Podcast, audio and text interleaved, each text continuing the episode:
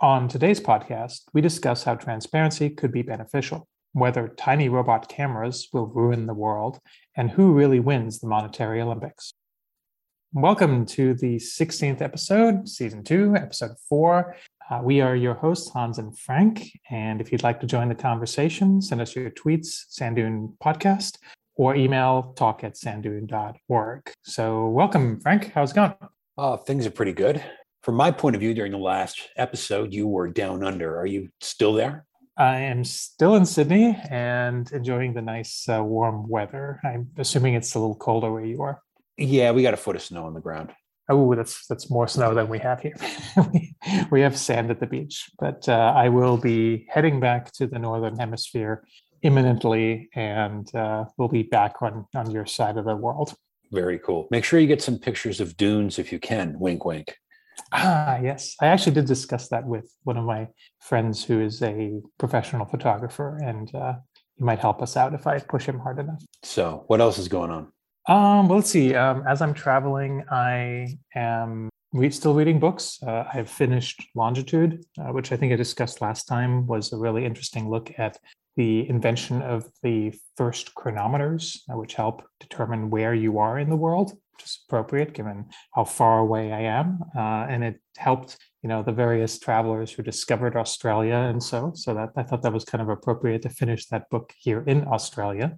And as I discussed, I think last time, I always thought that every once in a while, technology or society has these challenges, and trying to figure out where you are on Earth becomes really important as you're navigating ships around the world. And, even today when we're looking at GPS technology, that's all time-based. So that was the ultimate solution to figuring out where you are. So I always thought that was kind of cool. And I think today we also face other societal challenges, and they take a while to solve. And some people propose really wacky, crazy ideas, and other people come up with stuff. And then all of a sudden, after enough review, peer review, and so on, we solve these problems. So I read or finished Longitude. So that was a cool book. I'd highly recommend that to kind of get a picture of what life was like in the olden days. And I've kicked off reading All Systems Red, the Murderbot Diaries. And that is a science fiction book about the future of how humans will go into the solar system and how robots will help contribute to human endeavors. So far, that's a pretty fascinating read. And I think I have to buy like the other four books in order to complete the whole series. But the first one's already looking pretty good. How have you? Have you been doing any reading? I did start to listen to the audiobook that's, I believe, Stephen Fry just put out, which was kind of a retelling of the Greek creation myths, from the very beginning of time, which is actually proving to be kind of interesting because I haven't studied any of that stuff since, I don't think, before college. And is this like Odysseus, or is that different? No, this is from the very beginning. So, when the original gods were created, sure, and all of their offspring, and it gets redacted a lot, the kind of the versions that we know. The gods' names being in Greek and having Roman counterparts, you can find them in all kinds of, vocabulary words that we have today. I also jumped into doing my income taxes just because I decided as soon as I thought of something, I was just going to do it. I've been trying to full disclosure, make some crypto trades last year. So I've been trying to do that paperwork by hand just so I understood it, because I know there are services you can pay $50 to, and they'll go out and read all your little ledgers and, give you the form all completed. So you had to do some accounting there. That's that sounds like not so much fun. Yeah. And the last thing I'm doing is I was studying potentially making a card deck of these. I've seen a few of them around, but I never liked any of the ones that I saw, which was kind of like you make a playing card deck, and on each card is one of the biases or effects of human consciousness, like, the survivorship bias, or, the attribution bias, or, all the confirmation bias, that we tend to put more weight on things that confirm our view of the world. And all of these, biases and fallacies are things we're supposed to kind of watch out for if we want to be kind of even-handedly looking at reality. And I haven't found a deck that I like yet, or didn't cost like $200. I can't believe what some of these things cost. So I figure if somebody can get a Kickstarter together to do that, maybe I should too. Oh, that sounds cool. Well, I think one of the things we did want to talk about today on the episode is the benefits of transparency. I also have some questions about surveillance. So I guess we'll get it right into it. And you can tell us how much money you made off crypto later. But I have been thinking a lot, as we have been discussing over the last 15 episodes, about our transparency ideas, that I often think a great deal about like the negatives or something like, you know, well, why won't this work? Because it's really easy to always be critical and try to figure out, hey, how do you do, you know, what's the bad stuff that could happen in order to avoid the downsides of that. But I figured that, you know, there is potential for, if companies act more transparently, that it helps grow the overall industry because people kind of know what other people are up to. Now, like I said, it's very easy to say, hey, if I know what product you're looking to build, like, you know, a card game or a deck of cards, then I could be like, oh, I'm going to try to do it before you do. And I'm not suggesting that human nature is any different now than it has ever been, that won't be that way in the future. But I think that if one company focuses on a set of products and another company focuses on a compatible set of products that's complementary, it might actually be really useful from a partnership standpoint for those companies to kind of know what their product roadmaps are to a detail, and then know kind of where delays are. Because I think you see that within the open source community, as people build various open source products, they know what product is going to be worked on, where the focus is. And it also would be easier to know, like, hey, this company is not focusing on this particular area, and there's an opportunity to go do some work there. So I think collaboration among transparent companies could actually be quite helpful and useful. And I don't know, do you think I'm being too optimistic? Or should we be a little bit optimistic? I think that it would enable people to find new ways to work together. It would lend itself very well to discovery. Whereas right now, if you want to get together with complementary firms, there's no easy way to do that. You know, somebody who complements your line of business or complements your products or services or things like that, you got to do a lot of legwork to find and vet companies that are doing that sort of thing. So I think that's a positive. In net, do you think there's more positives or negatives, or is it hard to really know at this point? Well, I think it's, and I don't have a playing card for this one, it's that kind of paradox where it's almost like the self-driving car paradox. If they were all self-driving, like tomorrow, it would work great. But if you start off with one that has to exist with normal cars, and then two, and then 10, and whatever, it's that transition time that is where everything seems to be incompatible. I think if governance were geared to do it as a matter of necessity, I think the positives would definitely outweigh the negatives, because almost all the negatives you've mentioned, and I think we've come up with, have either been limitations of process, meaning, oh, we're going to have to use some technology to get this to work, or limitations of, oh, we're afraid we're going to give away some kind of secret that is going to hurt our business, right? So if there's already a framework around it and everyone's doing it the same way, then, you know, there is no unfair advantage to one over the other. I think the trick is, how do you lay that framework in without putting the transparent companies at a greater risk? Interesting. So the electric car analogy is actually pretty interesting, because even today, the majority of cars still are not transparent. What am I going to say? They're not electric, but well, autonomous. Or autonomous, yeah. So they don't have to be electric. That's true. Well, I think there's two analogies there, right? There's both the moving cars to electric and using cars to autonomous driving mode. But I think either one of those analogies is pretty appropriate. Okay. Well, I think we'll keep thinking about that. I think there are some big benefits, and whether or not they can be properly implemented by various companies like ours, we'll have to see. Okay. Next thing I wanted to discuss was I almost wonder whether or not transparency is kind of inevitable. And let me give you the slightly futuristic nightmare scenario. Cameras get smaller and smaller and smaller.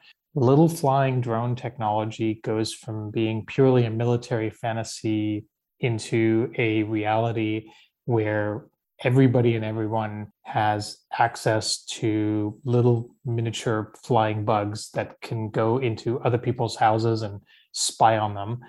And it's a terrifying potential future. But I think if that happens, then privacy kind of goes away and we have to start thinking about our lives a whole lot different. Or I think you were suggesting this has more to do with surveillance, right? But what you're talking about is we have tiny devices that can surveil sound and infrared and regular video. Storage is cheap. You know, you can just archive everything. AI is cheap. You can create transcripts and, you know, learn about everybody. I think that kind of active surveillance is kind of a different quantity. Although the interesting part is, what is the moral difference between an organization that is surveilling you that you don't know about versus the organization that is surveilling you that tells you it's surveilling you? I mean, obviously, in either way, the privacy ramifications are frightening. And my concern, though, and this is the reason I asked the question, is would governments and companies try to make the argument that, well, at least we're telling you what we're doing, that must make it okay? So going to our favorite social media platform, them watching us and then targeting advertising and having other companies like Cambridge Analytica do weird stuff to us is startling because we didn't know about it. Now that we know about it, and they might just go out and say, hey, look, this is what we're doing to you. Will we feel any different about it? It's possible that we get used to it. They also give us an alleged opt-out for it. I don't know if it really opts out. The Cambridge Analytica stuff was them using a surprisingly loose amount of information that Facebook was leaking out to do weird things. And that's another thing, is that these platforms collect an enormous amount of data, but they just don't, at least for the people who are buying it, they're not very discriminant about the data they give out and how much you can actually go and get. It was kind of on the honor system. Right. You were only supposed to use so much. You're only supposed to hit the API so often. And a lot of these bad actors were abusing what they were given. Now, you can blame the people who did it. That's what the social media platforms did. Or you can blame the platforms. These are the smartest people on the planet, allegedly. They're the best at getting you to click on a button. So why didn't they think of any of this ahead of time? That's my question. Yeah. I mean, most likely they're upset that companies like Cambridge Analytica did what they did, which ultimately ruined their reputation. But it does make me wonder whether or not they're upset that those companies took advantage of the information they were gathering, whether they thought maybe we should have thought of that first. But anyway, that's maybe a little bit conspiratorial. No, their reputation was going to suffer anyway.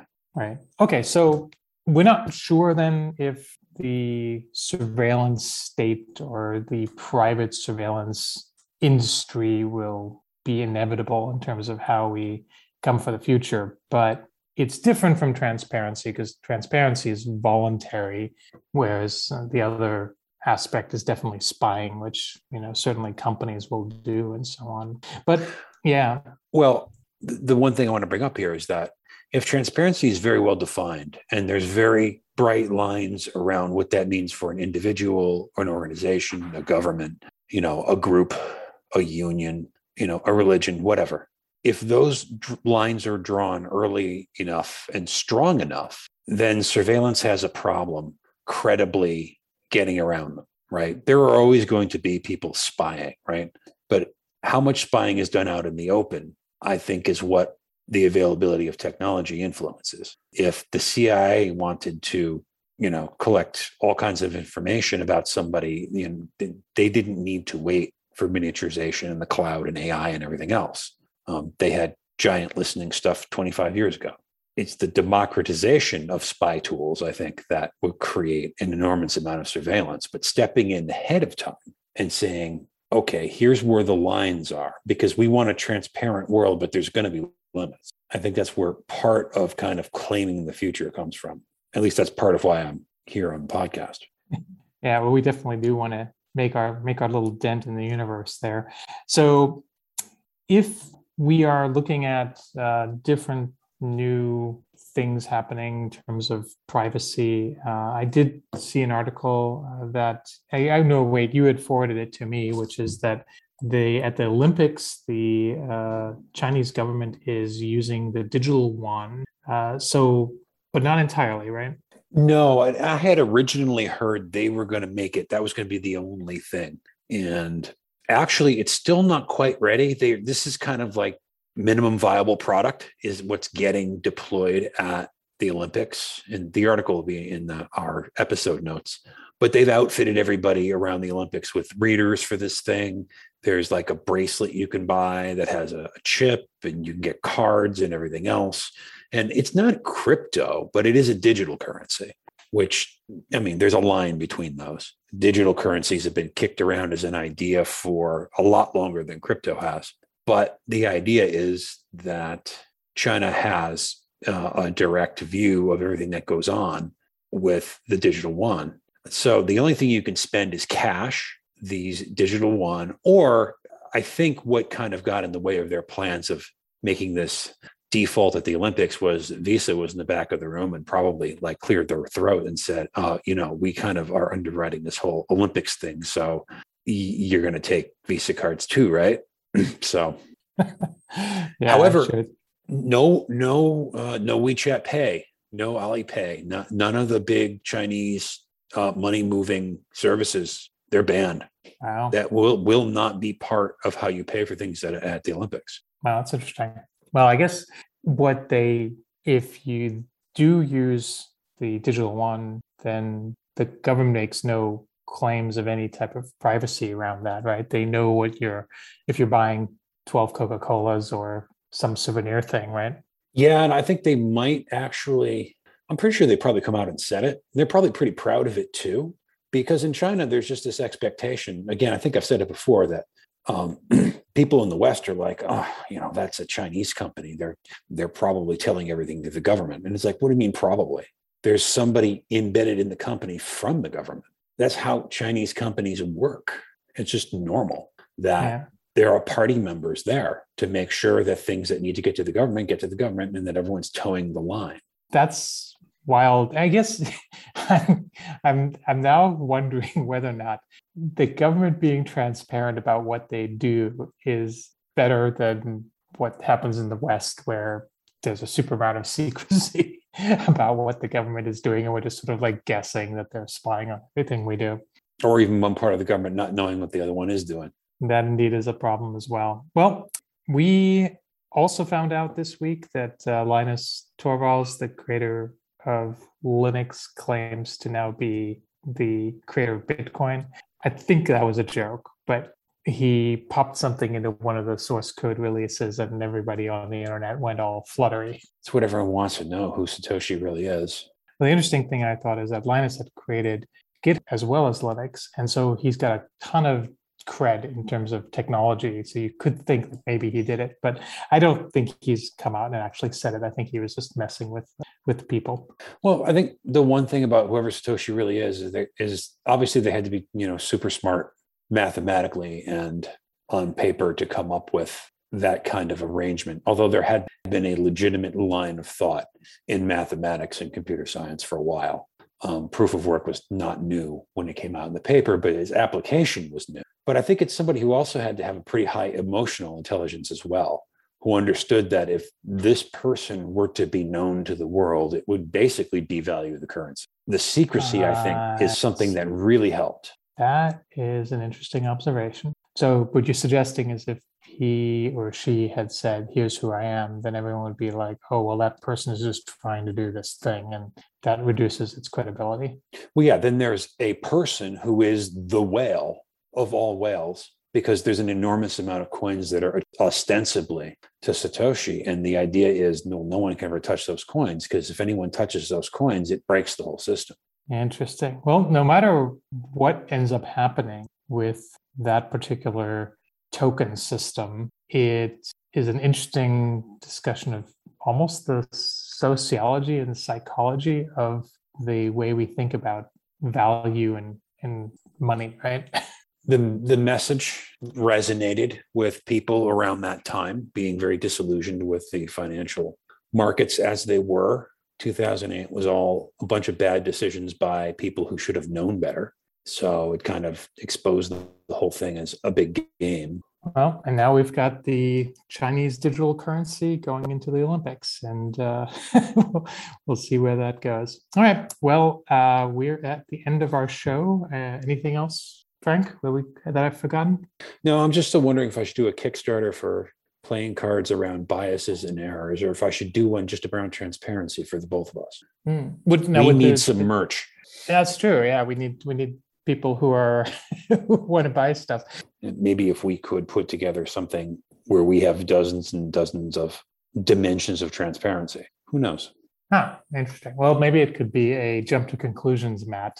There you go. All right, there's your random reference to Office Space. All right. Well, hey, thanks everybody for listening, and feel free to tweet us, Sandune Podcast, and talk@sandune.org if you want to email us. And next week we'll be back and talk about some other transparent stuff. Have a good night. All right. Awesome. Everyone stay cold or warm as appropriate. The information provided in this podcast is not intended to constitute legal, financial, health, mixological, or spiritual advice. All content is for entertainment purposes only. Listeners should contact their attorney, financial advisor, doctor, bartender, or guru respectively to obtain advice regarding particular life matters. None of this is our fault.